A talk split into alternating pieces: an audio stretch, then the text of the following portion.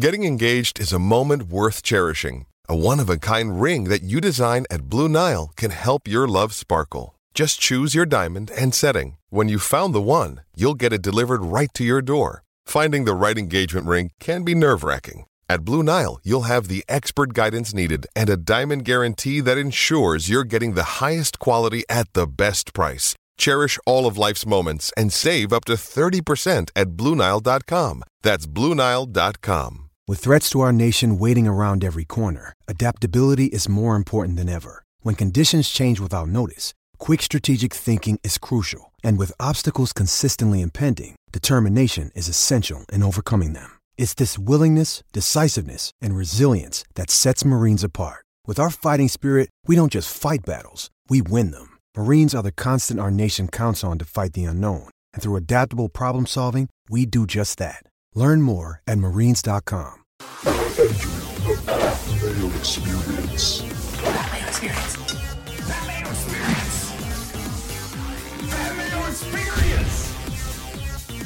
Experience. Welcome to the Pat Mayo Experience, presented by DraftKings. 3M Open picks, bets, one and done, plus a recap of the Open Championship. Reminder to all of you to smash the like, sub to Mayo Media Network, and play in the Listeners League. The link is now available down in the description. I don't know if we have two or three more golf listeners leagues until 2024, but this is one of them, so let's fill it up as quickly as possible. All right, Geoff Fienberg on the line with me, as is our friend Tim Undergust. Tim Andergust. Not my name. So, how did you feel about the Open Championship? Conflicted. I mean, I had a lot of great picks. It was the second major in a row. I feel like I did a really nice job capping. I think, uh, you know, a lot of things went well for me. Um, and I was able to switch sort of some stuff mid tournament and nail that out of the park. Uh, you know, it was pretty clear that you- Harman had you- this you thing mean- wrapped up Friday afternoon. When Harman was up by six, and then you said he was going to win. Is that what you're talking about? I about? never wavered, and there were two spots Oh, where you know I he went thought when bogey, you meant you, I thought you meant when you were switching your picks, you were referring to the hole in one, no hole in one that you've tried to play, bo- that you tried to play both sides on. I'm not even going to uh, acknowledge that. Uh, I, I did figure out very early that Harman just wasn't going to lose, and it was so clear. Like both Saturday and Sunday, when he gave up two bogeys early, he just made big putts. Like it was just his, it was just his thing. Um, it made sense too. You got you guys talked about on the preview show that being a bomber wasn't necessarily an advantage at Liverpool, and Ryan Harman is not a bomber. Uh, so he just he, he played great, and he, he and he rolled it great. What are you going to do? Um, I felt good about Scotty Scheffler doing nothing. Uh, I had a good sense that he had no real crack at this thing. He didn't. Um, Hideki finished T13. I think this is like the fifth out of six tournaments. My one and done has been like top 15 or better. That wasn't your one and Um, done, but okay. Or sorry, he was my number one pick. You're right. He wasn't my one and done. He was just my pick to win. You're right. Uh, well, Brooks made the cut, but he didn't make me much money. Um, it was an, it was not a great weekend of golf watching. Uh, but it was nevertheless, you know, there's something satisfying, I suppose, about seeing the person who absolutely deserves to win, win it, kill it, and do it in a way that, like, he's probably not going to win another major. I don't think Brian Harman is teed up to win very many major championships. So the fact that he, you know, took advantage of the best opportunity he's ever going to have and won it, and it'll be one of these majors we remember forever as one of those ones where somebody just put their perfect game together. Like, that's kind of cool to see. You don't see that too often, and I we congratulate him. He now go. The other thing I felt great about was that Brian Harman and I think Cameron Young took two spots on the Ryder Cup team off the table, and it just further moves Team USA in the direction I want to see them go. Well, what do you mean the direction you- you're rooting against America in the Ryder Cup? So you think that having Correct. those two I- on the team? I actually think that weirdly, we because we got into this debate in France in 2018 about the guys that they took versus the guys that they should take for the course that they're going to. Weirdly, they may have backdoored into a guy who's a very good course fit for Italy and would not otherwise have been in the conversation. That's I think it's an interesting point. When I said the team I want, I mean I I want the twelve guys who are the best. I don't want guys being taken like Finau or Thomas who have no business being on the team. Like I want to see the U.S. put up what I think is their best twelve guys, and I think Cameron Young and Harman have taken spots this weekend for sure. I think we're still I think we're still too far out to say for sure on any of this. We still have the entire playoffs to go. Like Harman's it's going to be sure. So so Harman's I not think there Harman's for sure. in for sure. Har- Harman's going to be in on points, so that's not going Yeah. to be an issue for him. For and Cam, Cam Young, Young's got a lot of work to do. I said on our Cut Sweat show, I tweeted on Friday that I had bet Europe. I had bet Europe. Um, I got him at a gutter book at plus 200, and I'm going to re up on a book with some credit. It's not, I'm not brown bagging this thing. And when I lose the bet, it'll just mix in with the Chargers loss on the Sunday and, and it'll be fine. But I'm going to re up at the plus 185 on, on my streeter because I don't need to place uh, it again. Um, I don't think it gets bigger. I think the line is still reflective of yes, Pat, you've mentioned they may have backdoored themselves into a better team for the course. But I think some of the books still have numbers out there that are reflective of what we thought the US team could be at Christmas. Like just like nine super elites, just like this loaded squad. Um, I, I just don't think that's it anymore for a potpourri of reasons it seems like it's just not that team. I I have um I have bet Europe. I don't think it gets higher than like the plus 185s. I've still seen some plus 190s. I think it's the highest number. I'm letting the books sit on my money. And the we would say that Sepp Straka basically insured himself in as well, right? I would think so. Yeah, with a win and now a top was it five, top ten at the Open, then yeah, he's looking pretty good. Hope so. I'm I thought, really I thought he played really well. I think he's going to be a very good player for that course. So I'm kind of excited. Uh, he can go unconscious. I mean, he might shoot a seven over and just like lose his match, but He was T two. He was top ten. He's T two. no, the guy can get white hot. Like even before he became this guy that won and then became second in the open, like he can just go Jonas Blixt unconscious for a moment, but can do that way more often. I don't know why that's Jonas Blixt, but like Streelman can, I mean, well, Streelman, Straka can cl- catch an eclipse. What I do love of what's developed on the European team, though, is the back end does seem like it's they're just debating like young great kids now between Bobby and and um obviously Meronk and and Aberg and Højgaard. I know Pat, you might even like Rai this week to make some noise potentially. I just like that it's not um like old man also rants at the moment that they'll be debating between. I, I think this kind of clearly shows with the Open uh, how anticlimactic it was that we immediately moved on to Ryder Cup talk. But I want to go back to Harman for a second because it's Okay. the first major I can think of in a very long time where I took a nap in the final round. Harman made that putt on 14 from like 40 feet, and I was like, you know what? I'm just going to nap for 45 minutes. And I set my timer, woke up, and he was walking down the fairway on 18. I was like, all right, I'll watch the end of this. Then I had to go rewind to see what happened with the different placement points. I saw there was like a Rahm putt or a Cam Young putt on 18 that cost someone like 10 grand or something like that. Uh, one of the viewers, uh, people, some of the viewers had fantastic weeks. I was not one of those people. The only thing that I got right because it was one of the worst weeks I think I've ever had at a major championship in terms of losing money. Matthew Southgate ends up with the top 40. That cashes very easily. Yet I still lose to you, Tim, on our head to head with Southgate. And I recommended Alex uh, Fitzpatrick sort of as a goof, in part because I just thought, you know, I just don't think Southgate's that great. So I was all can, about. Can, can we say that the reason that you picked Alex Fitzpatrick is because he's the one name that you recognized from down there? He was a name I recognized. I had heard the story uh, of that happening. So you know, there's that. Uh, what else? Um, It was Br- Harman's brilliance made it boring, and as golf yeah, fans, once he made just that boring. to go back to twelve not under, like- you could have turned it off. It's not like he doesn't didn't deserve it in runaway fashion, but you can understand as I saw it was, you know, debated on Twitter and people getting offended when people were calling it like a rubbish open. It kind of was in the sense that it like it was anticlimactic and we really enjoy when these major champ when there's like a sense of nerviness on the line coming down these major championships and that we just had none of it. Um and we we like brilliance when it's the form of like a superstar being truly brilliant and running away. But when it's an underdog runaway um that's also silly. And then i saw people fighting back. On like brian harman's not an underdog. You know this and this and this and like shut up. He's a hundred of freaking one. Okay? Uh, you, you want to live by like world golf rankings as determining who's an underdog and who isn't like that doesn't work on the context of what we do here.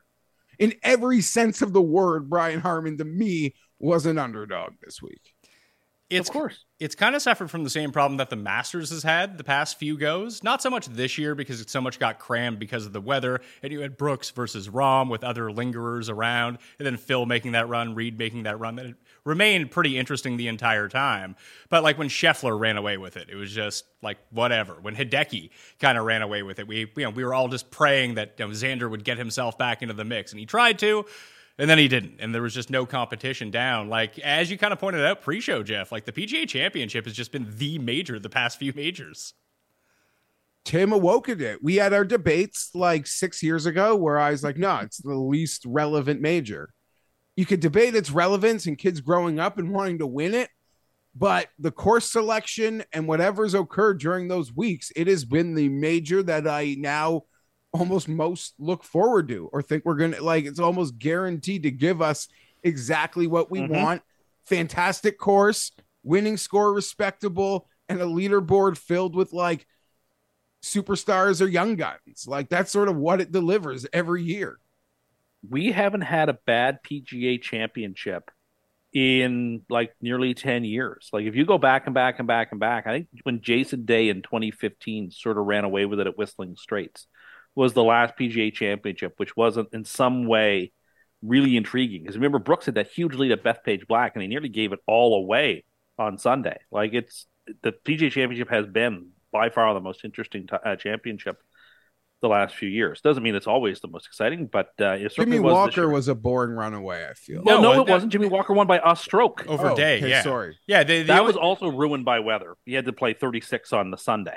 there was also the what was it, Bellerive when Brook did Brooks win at Bellerive?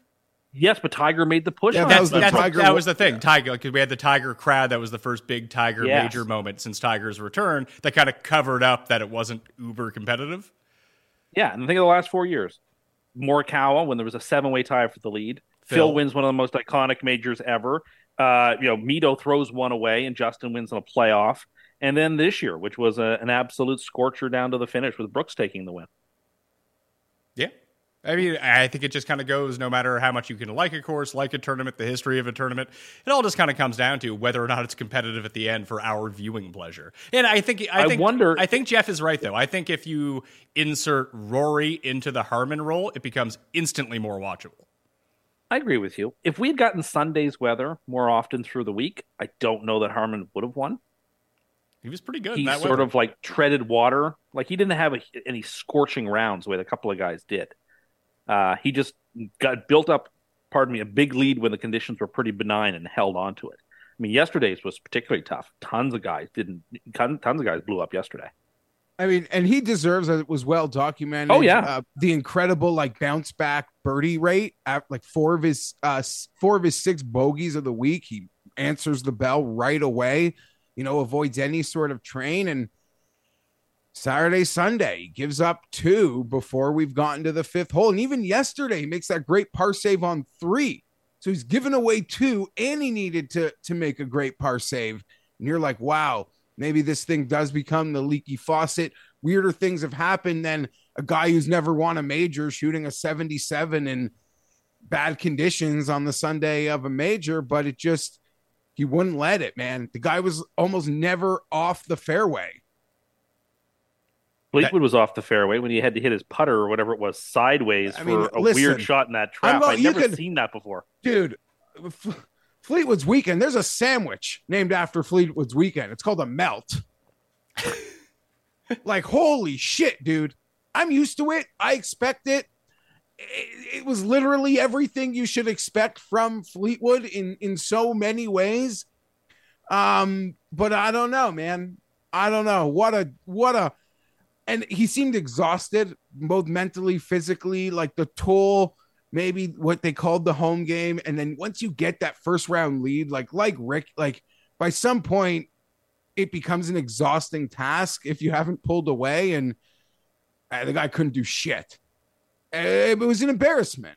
I was even like a guy was a fan and i don't know to call like a t8 at an open an embarrassment i don't know the weekend was embarrassing but it was very on brand so no one's totally shocked it's like when the chargers fumbled trying to kneel out a game like Okay, that's really weird, but no one's surprised.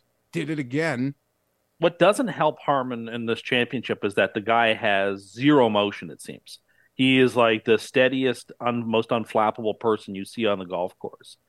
Uh, which you know, if he was like getting excited and making big fist pumps, I think that would have brought the crowd up and brought the entertainment up. But that also translates to what you guys said earlier: going to play a Road Ryder Cup. That's precisely the type of person who's completely unfazed by the crowds. That might be like perfect. Oh, and according to Tommy Fleetwood, uh Har like the things they were saying to Harman on Saturday were disgusting. Oh my goodness, I can only imagine. He said, I will not repeat some of the things I heard out there today. And even By the way, it, let's on make, a, Saturday, let's make a PSA said- though. and- and if you're going to a tournament and you're yelling obscenities or like really nasty things at a golfer just because you bet on somebody else, you're a you shouldn't do that. That's I don't even think these people have bets. Some of I'm them are just just insane people. fair enough. I mean that's also wrong. But if you're there because you just have a ticket on someone else, you don't go there and scream and yell like Happy Gilmore at the other guy. That's not appropriate. Don't do and that. I agree. And people gave me a hard time in my younger days for being like exuberantly supportive of guys. But I would never in a million years heckle a f- No. heckle a golfer. Like that's insane. And Harman even I don't know if you saw his post presser Mhm. Tim, Mhm, like said I looking did. for motivation. Like, did he find it? Like, what motivated? He goes, well, after I made my second bogey on Saturday, walking to the next tee, some dude looked at me and said, "You don't have the stones for this, Harman." like, hey, who has the chutzpah to say that to a guy competing in the final group of a like? I uh, agree with you. I wouldn't even have the courage, even if I thought that. I wouldn't have even have the guts to look at another man and say that who's competing at the highest level of the Yeah. sport. Like, who are these people? They should be escorted off the course and never allowed to attend the Open again. That'd be a hard thing to enforce, I think. No, wouldn't. If you did that at Augusta, you would be escorted off the course and never allowed to attend Augusta again. How would they even know? You just come back the next year. you don't even Everybody knows Bobby who said it. Everyone who was there knows who said it. No, I mean, they- Oh, how, how could they, well? when they go to another open venue, the like 60 year old Marshall is going to recognize the dude from Liverpool? Like, I'm just I like, where, know. how do you enforce that? I don't. That I don't know. My friends have been kicked out of Buffalo Bills games, gone outside, bought a ticket, going through another entrance. Like, just hope to not see the one of one security guard. Like, it's an un, it's an, you can't even, you can't enforce that. Unless they really do have the best, like, uh, face recognition tech, but I don't think it's on golf grounds. Like, James Dolan has that shit. Or as we pointed out to Tim at one point, casinos also have that stuff. Yeah, exactly. Yeah, exactly. And Tim is worried McDonald's drive through has that stuff catching the litterers. Yeah, throwing their ice at their car like a litter bug. Well, we talked about uh, how much I lost, but let's talk about some winners because I said I was giving away two thousand bucks, and boy, am I giving away two thousand bucks! I emailed the winner this morning. He has seven days to email me back. It was a newsletter winner, Steve Blair. Wins two thousand dollars. So you have seven. So hopefully, by hearing this, that you will respond to the email because I know that some people, when they sign up for newsletters, they do like a throwaway email. that They don't necessarily check because that's what I do for a lot of this stuff. So I'm throwing this out here, Steve.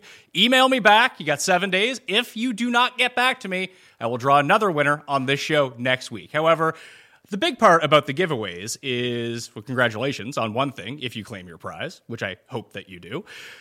I'm sure that the people out there do not want you to claim that prize, is that I want those audio reviews. That's the big thing about doing these giveaways. So I decided that since it was an email winner, not an audio v- review winner, that I would give out an extra 200 bucks, $50 each to four audio reviews that came in uh, historically and this week. So the four winners of those, and I'll contact you after the show at Corley21, at Jason Lofquist, at K McEachran, and at Bobby Big Wheel 9. You each won Ooh, fifty dollars. Big. Yeah, Bobby Big Wheel. Wheel. E- Extra, Let's go, big wheel. Extra fifty bucks. Yeah, go ahead. I don't Geoff. know if it's a I don't know if it's allowed in the terms and regulations, Pat, but it should almost be the winner of the two thousand dollars should have only found out they won via watching the show. That makes it really complicated. I know, I know. And it's like you just want people to do the things you're asking. Like that's really what as and they did that. Um, and that's what sort of gets the traction. But I yeah, I don't know. I hope Steve gave a dummy email, but maybe if he watches the show, it's gonna be Bang, banger. Good for you, Steve. And I, Can't send you a message on X. yeah, I'll That's give- for sure. X gonna give it to you. It'll be fine. You pumped about X? No, but do we have a couple of minutes for a couple of short pop culture things for us to cover before I get out of here? Sure. Do you just what was your favorite major like story of the year? Because for me, it's one Scotty Scheffler not winning, and then two would be Brooks. And Phil's Masters would probably make my top five, and Rory not winning. Do, do you think that's too. what Tim meant by his pop culture stuff? No, but I just before like Tim left, he's a major championship connoisseur. I want to know what his like takeaway from the major season is. That's a great question. Um, one we covered already, which I think the PGA Championship sort of asserted itself this year as the at least the equal of all those three other championships. There's no more uh, fourth champ, fourth major. They're the equal of all the other three. Um, the Rahm and the Mickelson story you told, Brooks's meltdown at Augusta and his ch- championship at Oak Hill a month later, probably the number one story. Rahm getting his second major, the two story. Uh, wild cards at the U.S. Open and Yeah, wild cards winning two. Yeah, whatever. Like, I mean, I have my personal reasons for liking Windy C winning, but honestly, those two are not that memorable. It's the yeah, it's Phil and it's Rory now going a full decade without winning a major again, and uh, yeah, the the great Scotty Scheffler somehow not winning a major championship. Oh, I remember what I was gonna say. Akshay won, Geoff. I didn't bet on him. And I bet on him every single week. I bet on him. and many he won. left, so Dude. many left-handers. Yeah. Okay. Great day for lefties. thank you for bringing this up. Maybe it would have come up when these guys' names came up on the on the um 3M board. Patrick Rogers, in the history of melts, I, I don't know what that counts as. But I think the guy had 30 points through Friday in a in a Stableford and finish with 40. That in and of itself is criminal. Uh, on top of that, that might be the worst no, I still have the worst beat at the Barracuda, Pat. When Super Nintendo Chalmers at- at, like took my Gary Woodland trophy away somehow, little Chalmers. Um, but then I said I'd never bet Woodland again, and I'm lucky. I, I'm happy I lied because we were there for that U.S. Open. But yeah, Patrick Rod, uh, what a stones from Ashkay. Ashkay should have won that thing by 15 points. Honestly, like he burned edges for six straight holes. Rogers gets a bad break, but yeah, props to Ash K. What was the number? 50, 30? I guess opened at 50, ended at 30. Congrats to everybody. Yeah, I saw a lot of it. It's funny because people were like, "Hey, Ashkay won. Here's my Ashkay ticket." And I was like, or Akshay ticket. You're getting me to say Ashkay now. Akshay ticket. Akshay, sorry. Yeah, like you're, Short, you're, short. you're incepting that into my head, and I was just like, yeah. I mean, I'm happy that he won. Uh, I really like him, and I'm glad that I'm going to be able to see him on tour moving forward.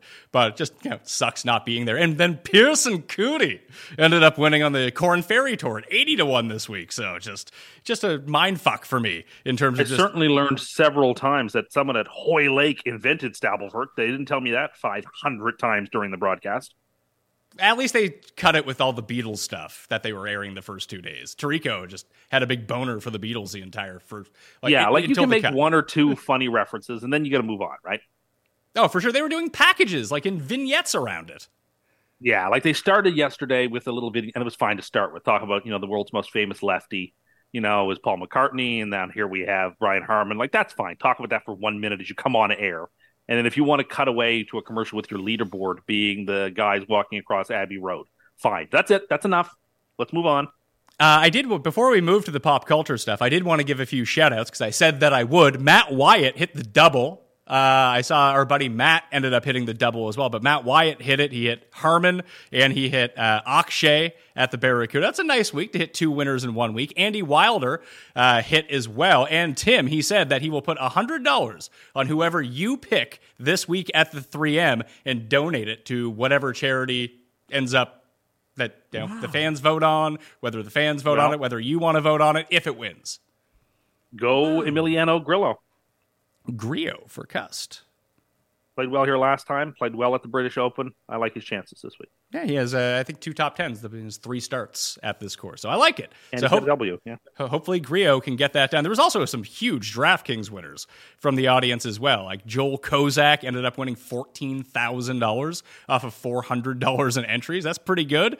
Uh, let's see. Brian Harold won the PME Open, so he won a quick seventy five hundred bucks on that. And let's see, Brent Harris. Brent Harris had quite the week. He won twelve thousand seven hundred dollars. He turned ten into ten thousand in the full round ten dollar eighteen max. Uh, he won the three dollar on it. These were all single entries. He won the mini max on a fifty cent entry. He came eighth in the mini max on uh, out of one hundred and eighteen thousand people. Won two hundred bucks. Won the three dollar twenty max on a single entry. Won twenty five hundred bucks. And on a single ten dollar entry, won ten thousand dollars. Geoff, that's the dream for a DFS loser like yourself, right? the absolute dream. The absolute dream. I play the sa- uh, yeah. I don't win anything. I was reminded uh, again. Got my lineups in this week thanks to uh, a friend, and was reminded. I- I'm actually grateful that DFS is still like illegal where I am because I it would just double my losses from the betting every week. Imagine what a DFS loser you'd be if it was legal and where you lived. I would be a, a big one. I, I'm being spar. I'm being spared the right to actually be a real life DFS loser at the moment. I got the numbers. Tons of you have done it, but not all of you. Yeah, so what you need to do right now, if you want to take charge of both your time and your meal prep, visit factormeals.com slash mayo50 and use code mayo50 to get 50% off right now. Because supporting the sponsors is in very much the same way supporting the Pat Mayo experience, which I very much encourage you to do. Eating better is just easy with Factor's delicious, ready to eat meals. Mainly because, well, yes, they are very tasty, but it's the time that they save you. Do you say you never have time to work out? Well, if you're someone that preps all your food at home, that means you need to drive to the store. You need to walk through it, make a list, get your groceries, bring them home, store them, unpack them, get the reusable bags out of the way. Then you actually have to make the meal. We're talking like two hours per meal on that. And listen, I love cooking things at home myself, but it takes an awful long time. Are you going to use an app to get takeout? Well, it's going to take you like 30 minutes to figure out which restaurant that you want anyway. Then you wait 45 minutes to get it, and it's probably like crap for you by the time it actually gets there. This is all time that you could have been like spending working out or doing work or just having some relaxation time because all of the meals with Factor are ready to go in just two minutes, and it goes with any sort of meal prep that you want to do. Do you want to do calorie smart? Do you want to do keto? I'm personally trying to bulk up right now, so I'm doing the protein plus to make sure that I hit my levels every single time. I go through, I pick what I want, it shows up. I never have to think about what I'm going to eat for 3 meals a day, 4 meals a day, whatever it might be for like 3 weeks. It's fantastic. So I highly recommend that you head to factormeals.com slash mayo50 and use code mayo50 to get 50% off. That's code MAYO50 at factormeals.com slash MAYO50 to get 50% off. The Pat Mayo experience is brought to you by Squarespace. Squarespace is that all in one website platform for entrepreneurs to stand out and succeed online. So, whether you're just starting out or managing a growing brand, Squarespace makes it easy to create a beautiful website, engage with your audience, and sell anything from products to content to time, all in one place, all on your terms. And it is super easy to use. You don't need to be a tech wizard in order to set up your own website to peddle your wares on the World Wide Web. Squarespace makes that so easy, thus cutting down on the expenses you'll need to pay someone else to do it. You can do it all yourself. You can set up email campaigns to engage with your audience with Squarespace email campaigns. Collect email subscribers on your site and build connections and repeat business through regular email updates. If you're in the content space and you have a lot of videos, you can host your entire video collection, organize your video library, and showcase your content on beautiful video pages and sell access to your videos with member access. But the best part about it all is the analytics feature. You can use those insights to grow your business. Learn where your site visits come from, where sales are coming from. Then you can analyze which of your channels are the most effective. Improve your website and build a marketing strategy based on your top keywords and most popular products and content. It makes it all easy, all in one spot for a very low cost and it's something that you're going to need to do if you want to grow your business. So, Go to squarespace.com for a free trial, and when you're ready to launch, go to squarespace.com/mayo to save 10% off your first purchase of a website or domain. Does Monday at the office feel like a storm? Not with Microsoft Copilot. That feeling when Copilot gets everyone up to speed instantly? It's sunny again. When Copilot simplifies complex data so your teams can act, that sun's shining on a beach. And when Copilot uncovers hidden insights, you're on that beach with your people and you find buried treasure. That's Microsoft Copilot. Learn more at Microsoft.com/slash AI for all. So, Tim, you wanted to talk about the pop culture stuff? Hit us. You got five minutes. Yeah, there's a couple. all right, two things with pop culture. We get through what we get through. The first is I want to talk about the box office. The fact that two movies came out this weekend. One had 150 million open. One had like a 90 million open. It was the fourth largest opening weekend in box office history and the largest since 2019. Is it safe to say that despite some of our misgivings, movies are back? If you make good movies that people actually want to go see in the theater, people are not afraid to go to the theaters. They're not, they haven't developed a new culture of not going to the theater and streaming at home. That if you make good cinema, people are going to go out to the movies. No, I don't think so. I think that it is kind of akin to a live event on TV where, let's say, like the Oscar, I think the Oscar ratings were actually up this year. I forget which one it was. It was either up last year up from this year. But it's still a big event. And even though the ratings are down, that still draws a lot of eyeballs because it's a very special, one time a year, big event. And this happens across the board with a lot of different things. And I think that we got like sort of the perfect storm of three really big movies over the past three weeks. Like Indiana Jones really didn't do great, but with Barbie and Oppenheimer dropping and the Mission Impossible movie coming out, you have these giant spectacle movies. And all three of them appear to be very good as well. That really helps. But I think if you're making a $20 million adult drama, like there's just no place for that. People aren't showing up for that at the box office, no matter how good that it's going to be. It has to be something that has to be watched on a big screen, which is not wasn't always the case. Let's say like 20 years ago with like the return to the box right. office, where you could get Million Dollar Baby making a hundred million dollars. Like that's just impossible now. And you don't need to see Million Dollar Baby in the theaters. Like I don't think your viewing experience is any worse at home on your high definition smart TVs than in the theaters. But if like you make the Super Mario Brothers movie, or you make Barbie, or Oppenheimer, or Mission Impossible, which are all different types of movies in a sense. If you make movies that people, and maybe this is where movies will have to go, you have to make movies that people actually want to go to the theater for. But if you do it, people will still get up and go to the movie theaters. Yeah, I mean, I would agree with that. And Oppenheimer is a very special case with all of this because it's a, I mean, it's it's a story that people kind of know. They know the, the the macro theme of the entire movie, but it's a big spectacle movie from a director that people really like, and it made a ton of money. But everything else is some sort of franchise type movie, and I, it's the first Barbie movie, just like how Mario was. You know, made by far the most money of any movie this year, but they're there's a lot of brand recognition with Mario and Barbie. So Oppenheimer is kind of like its own case off to the right, where it's an original adult drama. Everything else is just, I mean, it's it's no different than the Marvel movies, really. You're right. Now the big Ridley Scott film coming out in December, the Napoleon movie. I guess that'll be a good case te- test case for it as well. Then, because I, I, that agree. does really well at the box office. I, I don't just, think that's going to move the needle like these one. I don't. I don't think stuff. so either.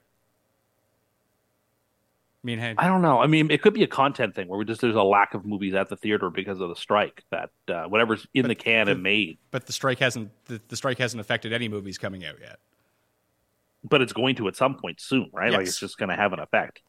My only thought was like that we there was a lot of people with good justification. I think we probably talked around it on this show in various ways that there's a lot of people who have gotten into that we thought had gotten into the habit of not going to the movies and it's if you don't exercise that muscle of going to the movies then you just stop going and you don't care.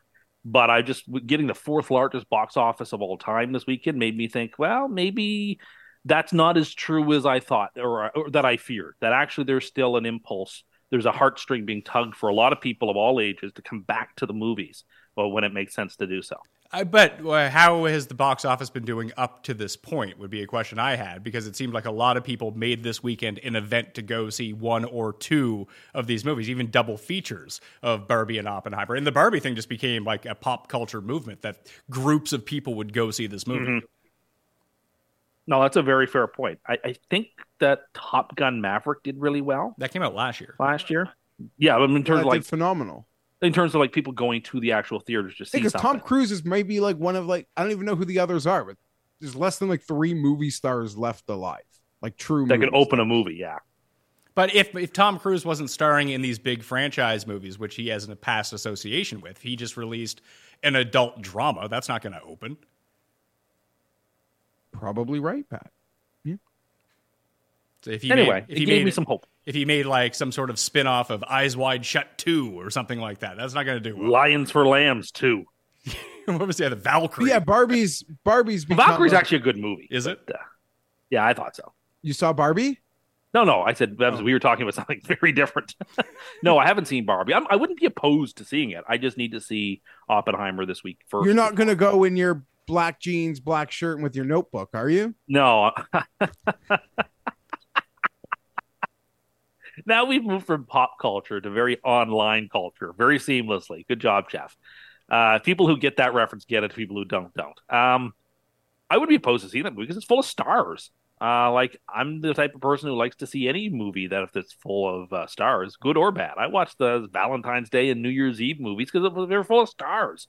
That's all it takes for me. You you put people in a movie I've heard of, I'm going to probably watch it. Did you have anything else pop culture wise? I was going to ask you about X. Oh, yeah. I mean, I don't. I don't understand it. I don't know what the purpose is. It just Meta? Is it just like changing Facebook to Meta, changing Twitter to X? I don't understand what the rebranding does for anything. Yeah, I don't quite get it either, but I also don't care. Well, I don't care, but like it's weird, and like I don't understand. You don't do something like this for no reason. I, I I have no real thoughts on it. Like, it doesn't seem like anything has changed. Not me, me either. But some people are reporting that it's, just I don't understand where we're going with this. Like I don't understand why why do companies who have tremendous, you know, SEO value on their names change their names? I don't understand it. Yeah, it's a branding thing that really doesn't make any sense to me because it's one of the most well known brands going, especially even the logo. The Twitter logo makes a lot of sense, and now it's just an X. Maybe it's all just a part of Musk's idea to get everything under this X like label, and it's I, I, really have We no even idea. saw it this week at golf, where like the R&A has decided that this tournament's name is now the Open, not the Open Championship, not the British Open, God forbid, just the Open, and it's always like all the the the packaging and everything only refers, and it's like that's kind of dumb. No one calls it. Very few people just call it the Open. You hear the Open Championship, or like you hear all kinds of different names, and like they're trying to force people to call it something that is like unnatural. I do enjoy every year that when I always label everything the British Open uh, for SEO. For it's for it's purely for SEO purposes because most of my viewership and readership is coming from North America where it is known as the British Open. And if I called it because I did call it the Open Championship one year and I saw a drastic decrease in numbers and when I put it back up to British Open the, the numbers went back up again. I even tested it out side by side, show by show, which normally draw similar type of numbers and one did way better than the other. So I've just always called it the British Open in terms of SEO. I mean, I like calling it the Open Championship, but like UK people get very upset if you say that. That's nice. It's good to have real things to get upset about. I mean, who am I to talk? But say anyway, that- that's uh, pretty rich coming from you. you know, I have a lot of first world problems I like to complain about too. But anyway, All right, before we let Uh, you before we let you go, what should we do now that major season is over? I'm getting back into football. Ross Tucker coming on the program for tomorrow, and then obviously Tambo will be in studio before he heads to Minnesota for the 3M for the Fantasy Golf World Championships on DraftKings. Congrats to everyone who made it to the live final. It's going to be a ton of fun. I went to the first year of the tournament in Minnesota at TPC Twin Cities, and it was a blast. I just hang out on 18, air conditioning, get to see the final hole, par five. A lot of excitement going on. Suggestion from me do not follow around Andrew Landry or Martin Trainer or Satoshi Kodaira. Uh, the three people that I followed around. I followed around Luke List for a while too. That was a lot of fun. But what are we doing for football? Like pre season? Like we gonna do we'll do the win total show. Should we do the quarterback ranking show again? I am open to talking about anything football whenever you want. are we not doing a like a Hard Knocks show? When does Hard Knocks start? August 8th or 9th. Here's the problem. I don't know how Tim's gonna watch it. This When is my guys- concern. One of you are going to have to like. I don't have them- the max. Is it only on Max? No, no, it's not on even regular on HBO? in like Canada though. Sometimes it's not even on on our HBO like that we get in Canada if you subscribe to it or Max. So someone's gonna have to like send Tim a burner link, and he's gonna be afraid. And I don't know what sort of hoops you guys are gonna have to jump through down there. I'm going to have to get send watch. away for the for the script of the show. The way back in 1997, you could write YTV and get the teleplay for the episode of Reboot you just watched. Uh, that's essentially what we're going to have to do here. I'll try to talk to a few people to see if I can get screeners, and then that link will be secure, Tim, and you can watch it on your computer. I'll try to get those, and then we can probably get them ahead of airing. Okay, that's under, that's that's understandable. I So like that. If we can do that, maybe we'll do it. If not, uh, I was thinking those three that will cover three weeks worth of content, or maybe we go win totals back to back during the final week. Uh, maybe we do a maybe we rank one through thirty two our power rankings of teams entering the season, and then we make an aggregate. Then we talk about that. Sure, we could do that too. Titans over the Jets because they're throwback jerseys. Is my take. Oh, I think the throwbacks look perfectly nice. I just don't like when they're wearing them. They're wearing them against the Bills and Chiefs in their two biggest primetime games of the year to start. Uh, seems like a weird way to use those those throwbacks, but whatever. I mean, I, it's also a weird throwback because they never really had any success in those jerseys. Uh, that that was never really anyway. I don't care. Put them in anything you want. Uh, from what I saw yesterday, this week on Twitter or from camp, I saw some throws that like three other quarterbacks in football can make that Aaron was thrown in there. Lazard is going to be so good. Lazard. His addition to this team is going to be a one of these things where it's a game changer. Where it's like last year with the Chargers, Keenan Allen wasn't their best receiver, uh, but Mike, uh, sorry, number five was their most important receiver for the Chargers, even though he Josh wasn't their Palmer? best. Receiver. Yeah, Palmer was their most important receiver in a lot of those games, even though he's nowhere close to being their best receiver. Well, because the other guys were hurt. Like, what are you talking? But like about? even when the other guys weren't hurt, they were going to him in big spots. I like he Josh was, He was Palmer. a linchpin player from- last he- year, but he, even though no one would say he's their best receiver, that'd be foolish. He was a critical player in games for the Chargers last year. Uh, Lazard is going to be like that. When the, the chips are down, he is going to get open. He is going to make catches. He's going to probably be a Pro Bowler if the, the Jets have any Pro Bowlers, and you don't get any if you go to the Super Bowl. So maybe they won't have, but maybe he won't be. I, I don't is gonna have a understand this season. Allen Lazard to Josh Palmer comp. It seems very strange, and you'll be very disappointed if, like, I like Josh Palmer a lot. He's from down the road here. Um, that's a weird out of nowhere comp. I don't know whether he's you're a trolling. critical player for your team. I, I just I, I'm- really think that when he plays well, the Chargers play excellently. But So is, the Chargers have a bomb squad now. Chargers do have a bomb squad. I would love to take them all the way to the AFC Championship, and I might. I might. What are you doing? I might because I expect the Chiefs to really take a step back this season, and so somebody's got to sort of step into the void. And I, I really, told me that they're your week one suicide eliminator pick versus Miami. So you've killed me already, Tim. I don't know how I don't pick you against Miami. Talk about a team that is overrated, that everybody's writing about the dark horse MVP candidate that is Tua. And everyone's talking about how the Dolphins have the, the fastest receivers you've ever seen and the best running backs you've ever seen. And this team is going to the Super Bowl. And they're so who, who's- good. who said they were And, going like, to the hold on? Who said they were going to the Super Everybody, Bowl? all over the place. Every, is, all this, I is, hear is, everywhere. this, Everyone's this, Dolphins, is this, Dolphins, Dolphins, is this, Dolphins, the, is this the Dolphins, same Dolphins, as Matthew Southgate is going to win the Open Championship, which you still have, all over the whi- place. which is you still have not provided one shred of evidence that anyone ever said that. heard it all over the place. My point is, everyone is nuts about the Miami Dolphins. Well, they got the. Um, well, I get- mean, when you have, you mean you might have the bomb squad, but they have the Zoom room. That's nice. If the the- if the Chargers have the defensive backs they're supposed to have, then they should disassemble that Dolphins team week one. Oh, and they've had all this time to prepare for them. I expect that. I'm not calling a shutout. I wouldn't do that. Why but I'm, you- I'm not going to do that. But I'm going to say like a 27 to three style game is on the, on tap for that Chargers Dolphins game week one. I expect the Dolphins just to have, do nothing. Uh, I'm very excited for that game, I told you I I was gonna support. I'm supporting you this year, Tim. Why? and I'm supporting you. Can't we support each other until that I one Monday Night Football game? if Tua's where, healthy, the Dolphins are winning the division.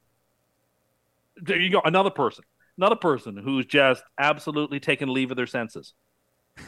I just got a text now from people talking about the, the the Dolphins as the kings of the AFC. I can't get away from it. You- Everywhere I turn, it's Dolphins, Dolphins, Dolphins, Dolphins. I feel like uh, what's her name, Jan from the Brady Bunch, Marsha, Marsha, Marsha. That's how I feel right now. I can't get away. From, the Dolphins are the most overrated team I have heard people talk about in years, and they're not that good. And they're Geoff, you know what? Fine. Geoff, believe the nonsense you want to believe. I don't care. The Jets are better at every position, essentially. Geoff, did you know? Yeah. Do, do you know what Geoff is or what Tim is talking about when everyone is talking about the Dolphins? His dad and a couple of your friends. No, it's he in our text thread. Now that his embargo of posting Jet stuff is over, he just posts Jet stuff every single day. So we have a friend in our group chat that anything positive about the Dolphins that gets tweeted out or any sort of story, he just dumps it in the thread just to troll Tim. And now Tim thinks that's everyone in the world. That's one guy I'm getting a non-stop barrage of Dolphins comments. from the same guy. But no, but no, but he's just he's just like the news. He's like the BBC. He's just curating for me all of this nonsense of people. Yeah, I hate that thing too. I hate that thing. Why can't it's my year? They're not allowed to steal it from me. They'll not I will not stand for it. I will not stand for it. You better destroy them week one, Geoff. I want them gone. I'm putting that on you. You need to absolutely finish that season for I want you to shut them out. I want them to be embarrassed week one. I want all this Miami hype to be done. You can do that for me. You can accomplish that. It's a big game. It's worth a game and a half because they're gonna. I think they're in the wild card division race, and if Well, they don't win the I mean- division, it's worth a game and a half because I suspect the Chargers will be competitive in their division with everyone but Kansas City. I like your chances. Not against my team. I, I, I think you, you know, you're you're a cup below me, but I, I still think your team is pretty darn good. Okay, well, we will move on to the 3M Open right after we say goodbye to Tim Undercust. That's not my name. It's just nonsense. They have to sit around here and listen to the Dolphins. Go, people go on and on and on and on about this team. This team that, that blew a playoff game against a, a Buffalo team that didn't even want to be there. Uh, didn't know how to properly manage how to run the ball late. Uh, you know, a team full of receivers who, you know, okay, yeah, Tyreek Hill is good, but he's also old, and so we'll see how good he is this year. He's probably going to lose a step. And Waddle, who just gets dump offs, and I'm supposed to pretend like all the the, the the the the large receptions that he has are somehow got to do with Tua dumping it off. And like you know, they, they go ahead and they sign a washed up cornerback. And I heard the other saw the other day a ranking where they had him third overall in cornerback. Like he's barely the third best cornerback on his team. I, I don't even like Xavier Howard. Yeah, that's a, Howard's that's a better ranking from NFL executives, like Well, guys I think that's nonsense. offices. That's nonsense. They get Ramsey was given away for a song. You don't give away the third best cornerback in football for like a third overall pick. I, I'm Rams at a round pick. liquidation. Oh please! I, I actually kind of like the Rams this year a little bit. Anyway, that, that, that's just a bunch of nonsense. And so for me to sit around and have to listen to how great the Dolphins, it just it's really upsetting when like this offseason is supposed to be about me and what my team is doing for the first time in forever. And I feel like the Dolphins are just trying to steal the the attention that is rightfully and duly mine. Sorry, just it annoys me. Why is it his? It is mine. What about the season that was your year? But It got ruined last year. yeah, so is every season just supposed to be that's a real main character energy, pal. I just want one. I just want one. But you want it every year. This is like it's just it's unjust that the Dolphins, who haven't done anything impressive in my mind, are stealing all the attention away. But you just said Tua was a dark you- horse you- MVP candidate. Oh yeah, dark horse MVP. Yeah, Who, that's who, gonna who- happen. who tweeted that one? Was was it like Dolphins Multiple Tua, people. Dolphins Tua fans sixty nine on Twitter? I, I can't even imagine going behind enemy lines to go on the Reddit page to, to just imagine what it's like there. I haven't been able to steal myself. Why are Dolphin fans allowed to be excited? Like, why can't they have the same enthusiasm that you do? Their team's Because they don't deserve it. Why do you deserve it? Because I just brought over, you know, one of the best quarterbacks of all time onto my team. You mean minor league? And- you mean minor league Kirk Cousins? According to you? that was before he won two MVPs in the last three years. No, it wasn't. Yes, it was. No, it yes, wasn't. it was. in the middle of an MVP Yeah. season. It was, it was in the middle I- of his second MVP season. You know, some of us change our opinions when the facts change. What do you do? You mean That's wh- his new go-to. His line. go- his go-to- That's how he gets him. It's not. It's not even a real thing. When a player gets traded to his favorite team, all of a sudden they're three hundred percent better. Allen Lazard is going to be so good. and I think Randall Cobb is going to make a difference too. You'll see.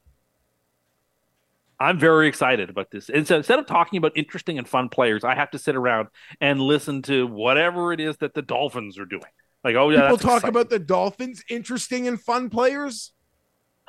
I just, I just can't, man. Just, just, j- just beat them thirty to nothing on opening day. The and I don't Dolphins are to hear about loaded with anymore. interesting and fun players, though. Oh yeah, they're so amazing. Yeah, they're so It, great. it'll be great when they go two when the Dolphins go two and fifteen, but they only beat the Jets, and then the Jets don't make the playoffs. Oh yeah, that would just be a laugh riot. It would be pretty funny. Sorry, I, I didn't want to hijack this about the Dolphins. It just annoys me to know. We're not even on the show anymore. I already signed you out. That's fine. I don't need to be on the show. I'm just expressing to you all my my feelings about this season and how I feel like the Dolphins and their fans are stealing the attention that should be mine.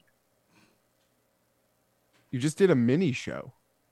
Well, it wasn't intentional. It's just I've been okay. I haven't had any forums to talk about this in a while, and it's been really bothering me. And like, I'm not going to take take the live show or cut sweats that we're on. I'm not going to, you know, turn that into, uh, you know, Jets Dolphins therapy. But it's just I felt like we needed to have a conversation about. It. I feel actually feel much better now having spoken my truth. Your truth, not the truth. Your well, truth? the truth, the truth as I see it, which Oh, is your truth. I could ever really do. which is really your truth. So you're living your truth again. We're back to that. No, I'm just it's just expressing things as I see them. Did you like use this pop culture thing as a way to like No. get us here? No, not at all. I just wanted to talk about the movies for a couple of minutes and then get out because I thought we owed the fans that. I had no intention. Pat brought up football. It was on the way out. He's like, well, "What are we going to do for content?" I, I didn't talk talk about football. Yeah, you just wanted a scheduling idea. Yeah, and then people went nuts about the Dolphins. You you went nuts about the Dolphins. Well, just they're not very good. That was a well timed text. I, I'm on that thread too, and I, the text comes in. Really threw you over the edge. Well, it's just I don't need to look at that. Well, why why why do you why do you think that we need to look at jet shit all day long from you? Because it's cool and exciting. No. Uh, yeah, we're we're really into that. I would be. No, like we have a thing in my group chat, like you're not allowed to turn it. I'm not allowed to turn it into Chargers radio. My buddy's not allowed to turn it into Titans radio. Like that just doesn't happen. And if you try to, we just you'll get like no, no one cares. Unless it's like a breaking news or But something. I, I don't really care about the Dolphin stuff. Like I'm not going to let it Really? bother me. It- it- it's just a question of like I don't not- need to see all this. You're not going to let it bother you. It sounds like you're pretty hot I- and bothered. I can't stand that snowman either.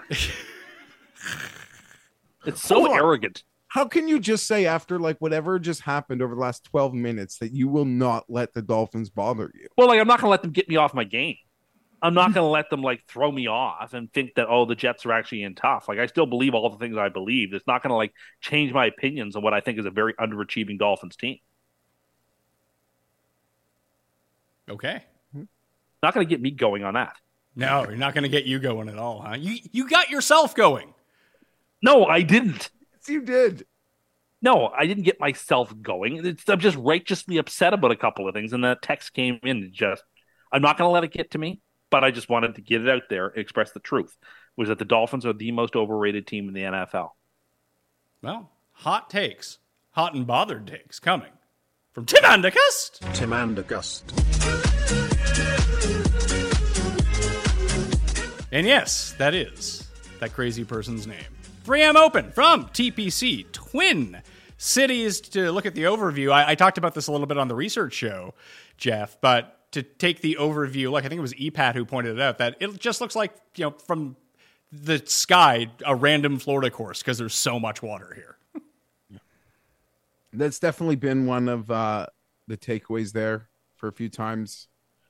A lo- lot of hazards. Guys are going to go super low, but we're going to see guys just catch four line landmines. Yeah, because I remember betting on DJ that one time, and I think he shot 80 in the first round. And then there was that tournament that everyone bet on EVR. Remember that?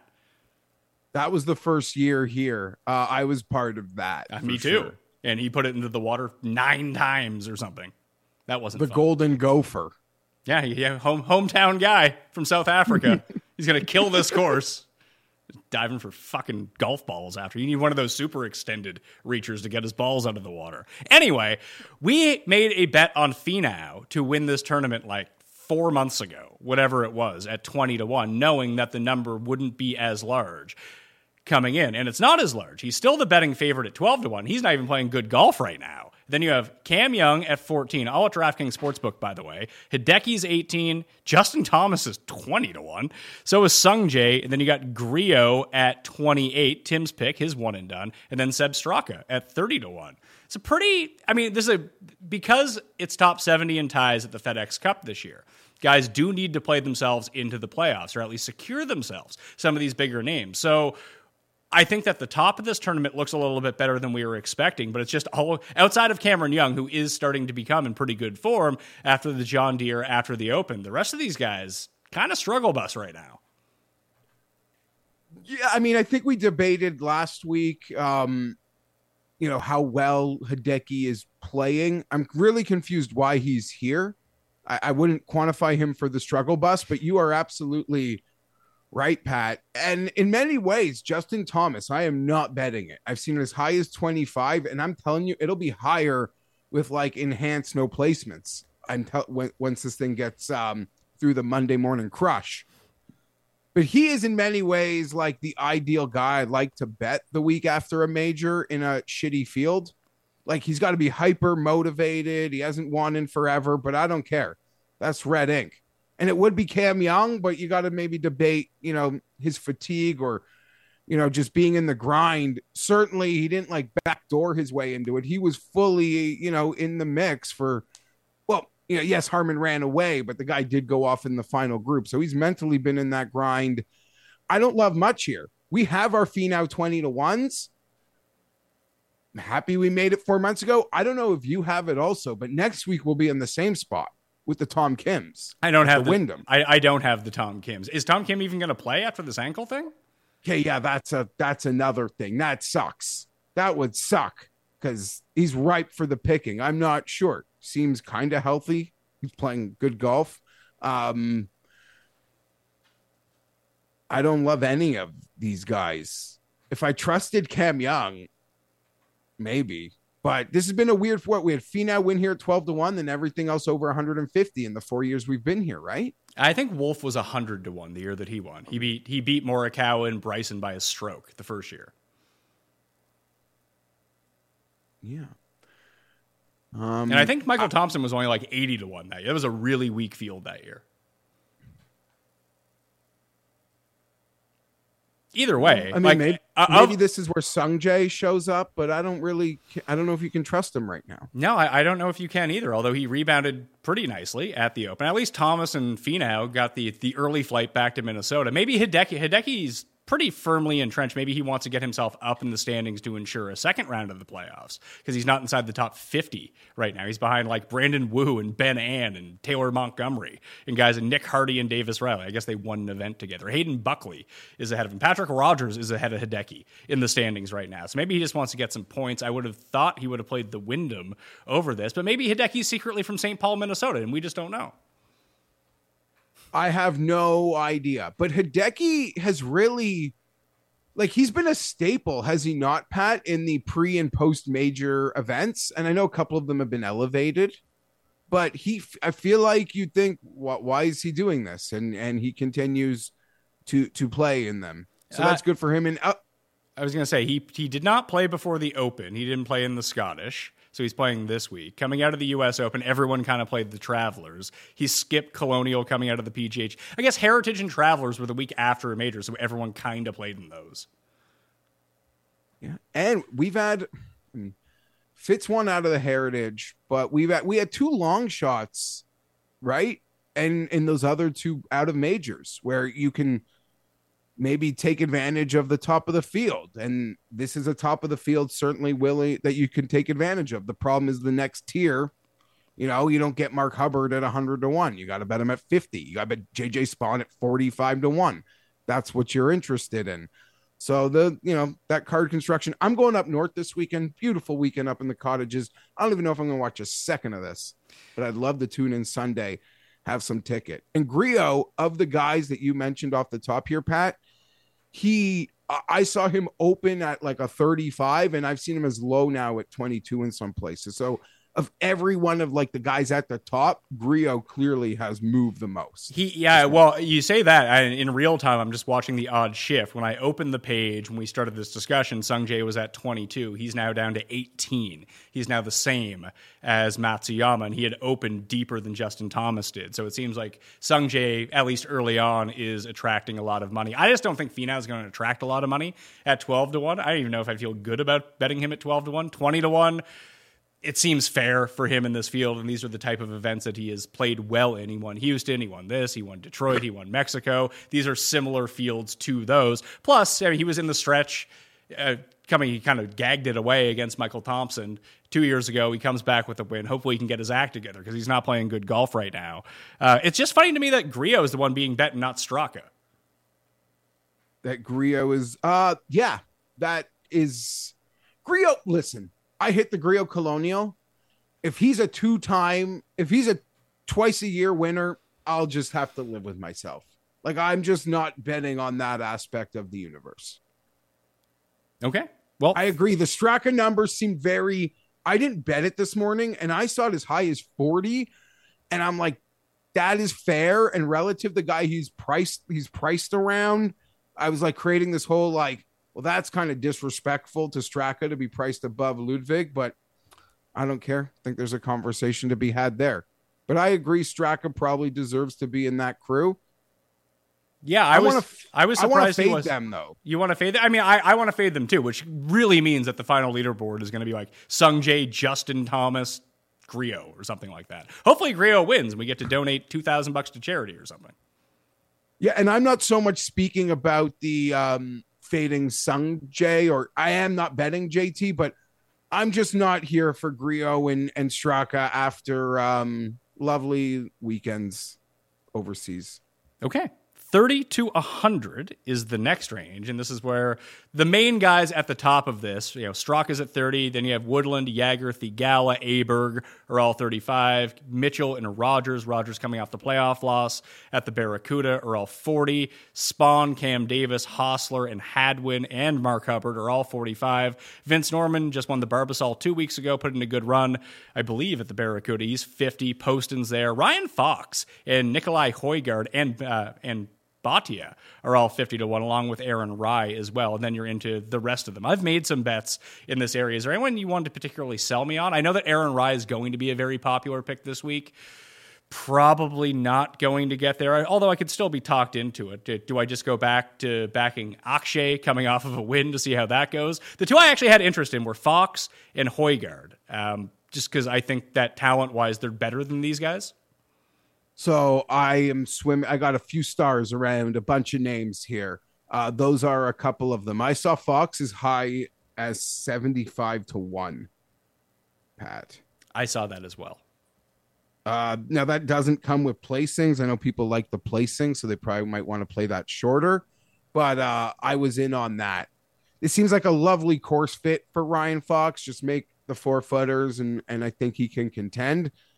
I also really like Højgaard. Saw that 50 55. Um, you you mentioned playing the ceiling. I I'm a sucker for that. Aaron Rai will 100% be popular. I am Tweeko, have you thought about Hadwin at all this week? I, I thought about Hadwin immediately, and then I saw it, his course history is getting baked into his number a lot right now. I mean, he just missed the cut at the John Deere when I bet at him, bet on him. I wanted a much bigger number than 45. I wanted like 80 on Hadwin, which, which was probably unrealistic, but that's where I wanted to make that bet. I don't like him. Like, listen, I don't think that Cam Davis is going to win. I think that Cam Davis has a better chance of winning. You're probably right. I'm just in my head of, I don't know. I thought uh, Rocket was like like not really a Hadwin track, and it was soft, and it worked out perfectly for him in many sense. And then we got those early like 30 to ones or 30 to ones that showed up late in the John Deere, and he was absolutely horrible.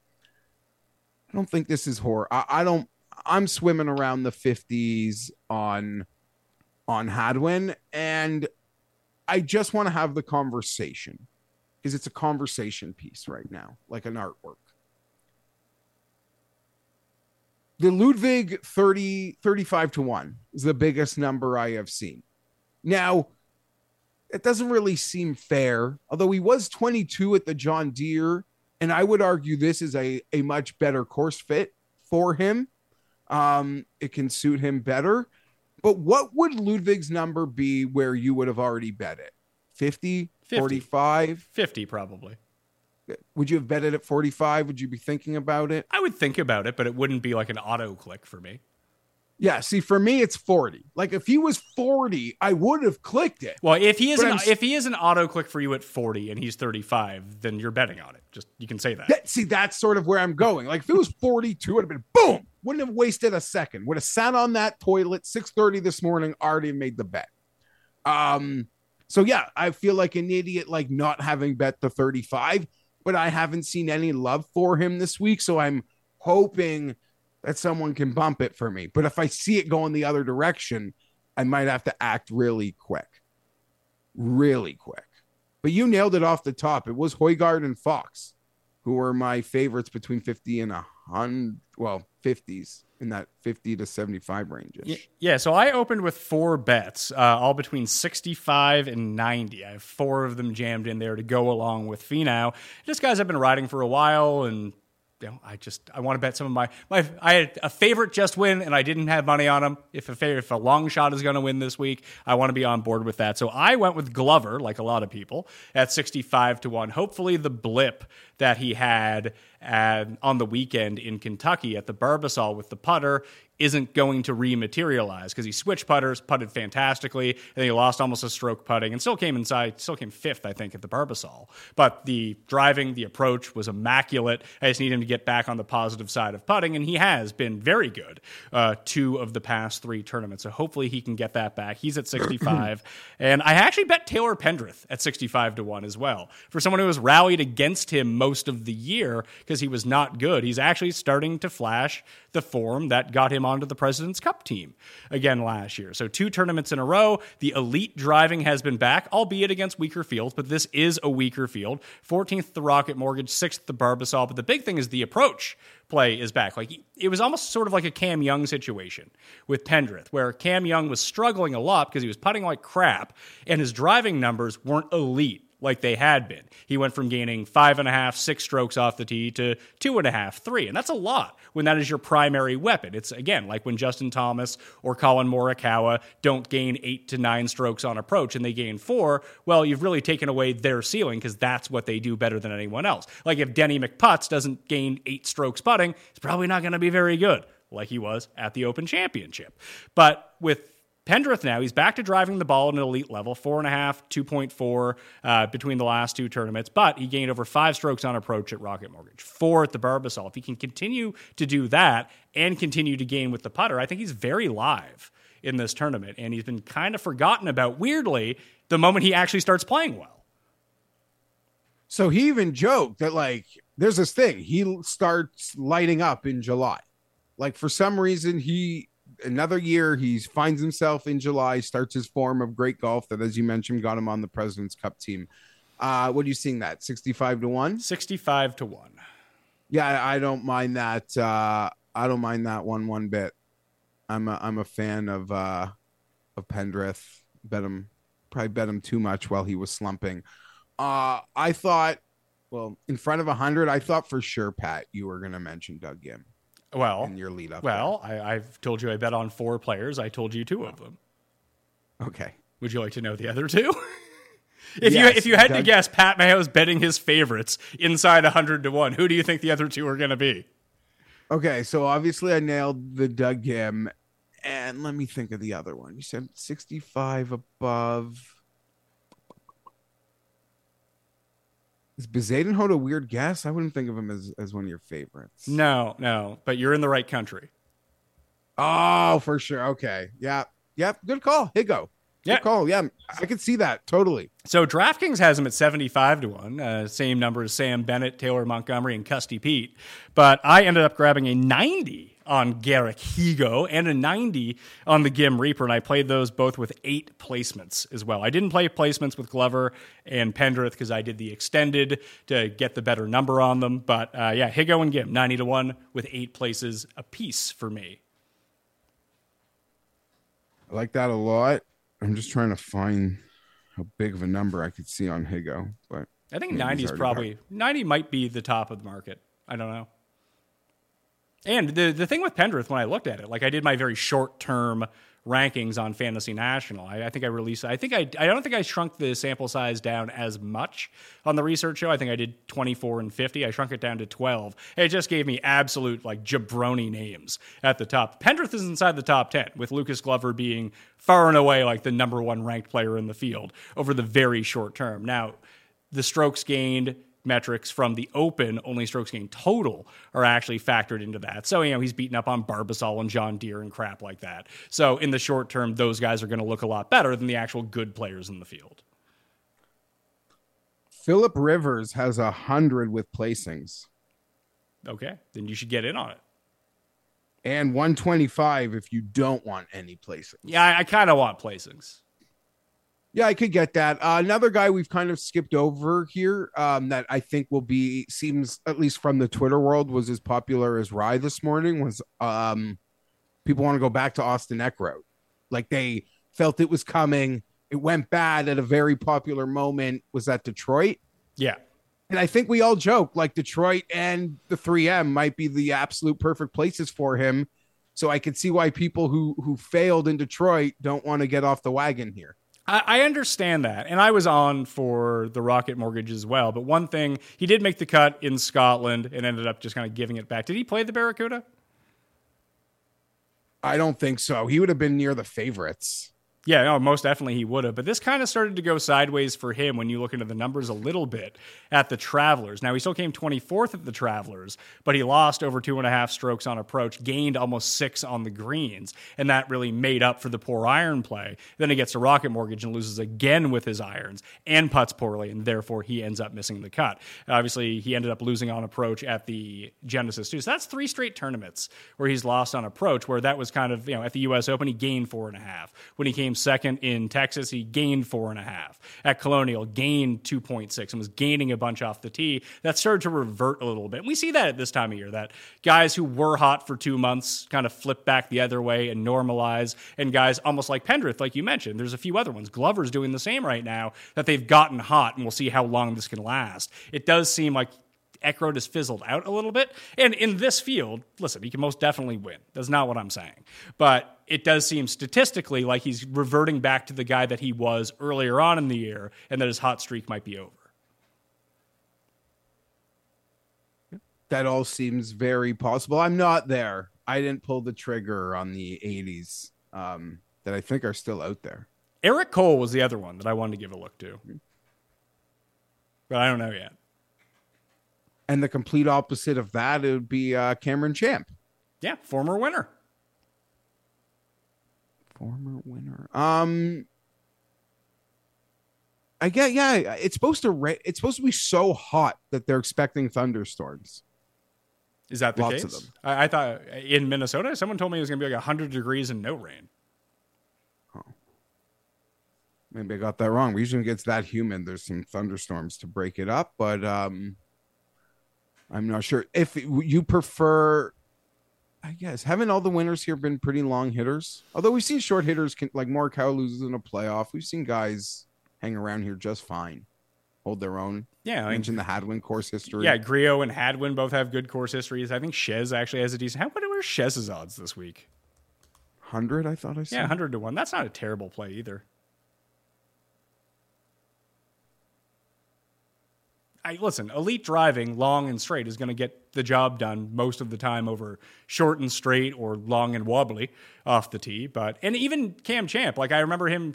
I feel like I remember him like taking out two irons on the holes and playing it that way. I could don't be, remember. I, I could be misremembering that because I think he hooked it on 18 into the woods and made a great shot out of it coming down the stretch. But his putter was just absolute fire. Like if you're Finau is the only one who's won this without their putter being absolutely scorching.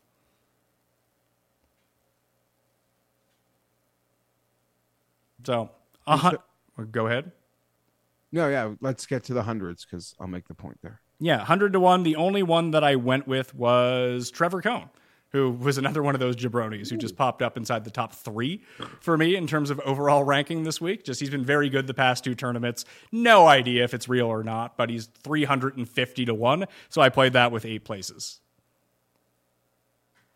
I hadn't even thought about Trevor Cone here, but that seems like a pretty good number for him and his skill set here. Yeah, and the he- fact that he's probably feeling good about his game. Well, I don't know about that. He just finished dead last of all players who made the cut at the Barracuda. So there's that. Maybe it's over for him. But he was third at the Barbasol and just had great a great ball striking week at the John Deere. Had a very good driving week at the Rocket Mortgage. Came in 40th. So if the approach play continues to be on for him, like the driver is usually not really a question, and then he has these like hot and cold putting streaks, so you have to hope for a hot putting week. Around the green, he's absolutely god awful. He might as well be me around the greens. But if the irons continue to be hot and he can match that with another good driving week, I mean, he's 350 to 1. I don't, ex- I don't expect him to win, but it seems like of all of those guys at the bottom, he has a modicum of hope of getting to the top of the leaderboard.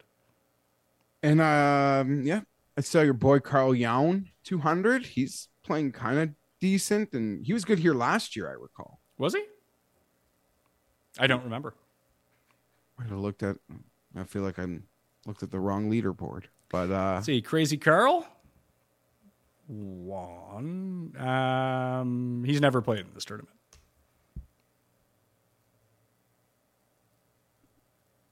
now I feel stupid. Uh, Lee Hodges was one that I went on the research show popped up that he just gained. He basically putted himself out of the tournament last year, uh, and he still came in T16. So if he could run a hot putter, then you know who knows.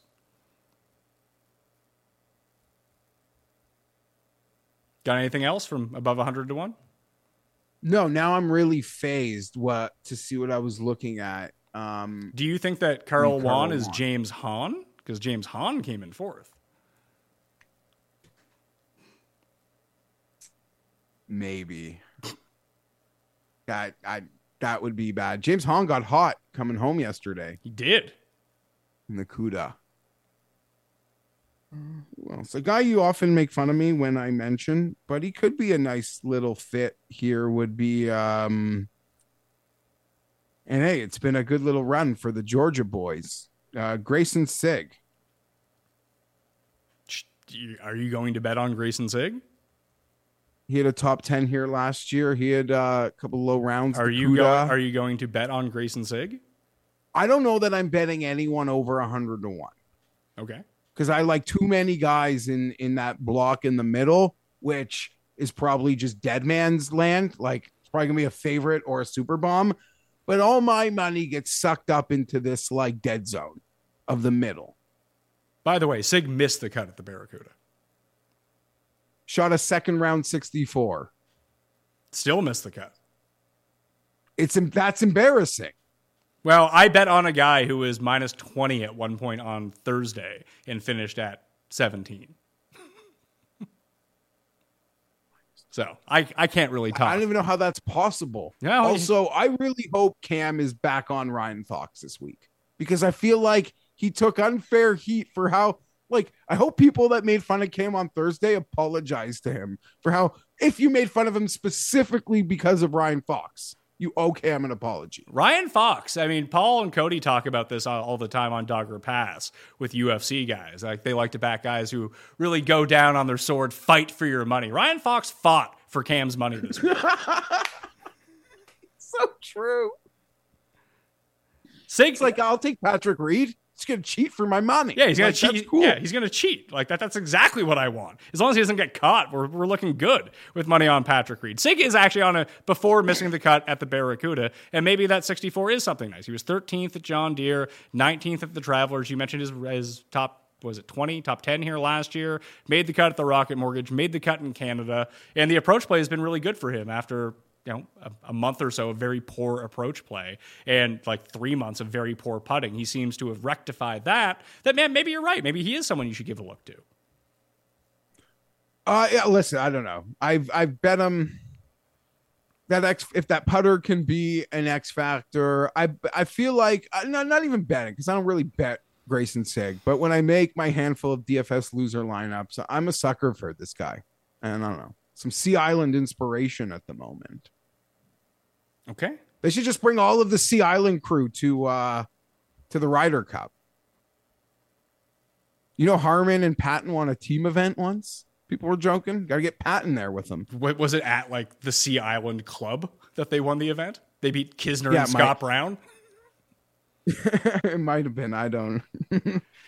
Can you? I don't have a Can you believe? Like, if this is just, it's not shocking based on the way that it's gone, but there's two guys who have won this year, who are 110 to one and 130 to one. Mac Hughes is 130 to one. Billy Horschel is 110 to one. I'd bet Mac before I'd bet Billy. I would too, but that's so crazy. Yeah, it is crazy. You you look at this field strength. Um, that does seem like it's a bit a bit unnecessary, but I don't really like my eyes went right through both of them. Know, Billy stuck out. I saw that. It was like 108 to 1 at the book I was looking at, but I didn't even think about clicking it for a moment. Yeah, I'll maybe this will be more of a DraftKings thing, like you said. But Troy Merritt is 180 to one. So is Carson Young, two guys that I just enjoy to bet on. So we'll see what we end up doing down there. Let's get to the one and done and the quick picks. Quick picks for me. I got Finau at 20. Pendrith and Glover both at 65 by themselves. Higgo and Ghim at 90 with eight places. And Trevor Cone, uh, 350 to 1 with eight places as well. That might do it for me. Højgaard, Fox, Cole, maybe someone in that range, but maybe not at the same time. Yeah, I just lost a lot of money. Maybe I need to trim it down a little bit this week. And for one and done, I'm going with Finau as my one and done. Okay, I'll probably need that paper for my one and done. I'm looking at it right now. I don't have a clue, but the bets I made, I made a 75 Ryan Fox. I made a 55 Nicolai Højgaard. Um, I'm looking at Hadwin. I'm looking at Aberg. Uh, and there was probably someone else who I'm looking at. I like, uh, I could easily be talked into Pendrith. So I love that you are feeling that one. Um, but like you, I took a bath last week, Pat, and I'm going up north and I don't know, might just be dipping my toe in the pool. And obviously, like you, we got those uh, like four month old repeat winner Finau futures, which are a great number, but I don't know Yeah, how great I feel about Finau at the moment. Yeah, I don't feel great about him either. But if I'm going to use him anywhere, I might as well use him here for one and done. Cust took Grillo. I'm going away this weekend as well with my family. We're taking the kids to like a resort where they can play mini golf and go swimming. So I don't know how much I'm going to be watching at this, or maybe this is what I do to go get away from them, or I'll just stream it on my phone as I'm poolside. Who knows? But I do like this tournament a lot. Maybe it's because I've been to it. I like the course a lot. It's a lot of fun. Uh, but Finau for me, Well, Grillo. you've played the course, haven't you? I didn't play this course now. Oh. because the PGA. Oh, so you just went. the sorry. PG. The when P- you're in the- Minnesota, you're playing Hazeltine. Pfft, not yes, this. but I, I couldn't play the course because the PGA was playing the course when I was there. Yes, that that hit me. That link came after I said it. That that didn't happen. Um, so the guy that updates give the me one- Aberg. you can uh, you haven't taken Aberg yet. I don't know. The, the guy who the guy who updates the one and done sheet hasn't updated it in six weeks, so we're missing the last six weeks of picks. I don't even know what the standings are at this point. Cust is winning, but I have no idea by how much. Would I have taken Aberg in? Uh, I didn't take him in John Deere. What was the one before that I loved? The Rocket. I I can manually go do this and look back at it. Let's take a look here. If I didn't take him at the Rocket, he's free from me. If you didn't take him at the Rocket Mortgage, all right, let me pull up a Rocket Mortgage. Bloop. See, subscribe to the newsletter. You can go back and see all of our shitty picks. No, you took Cam Davis.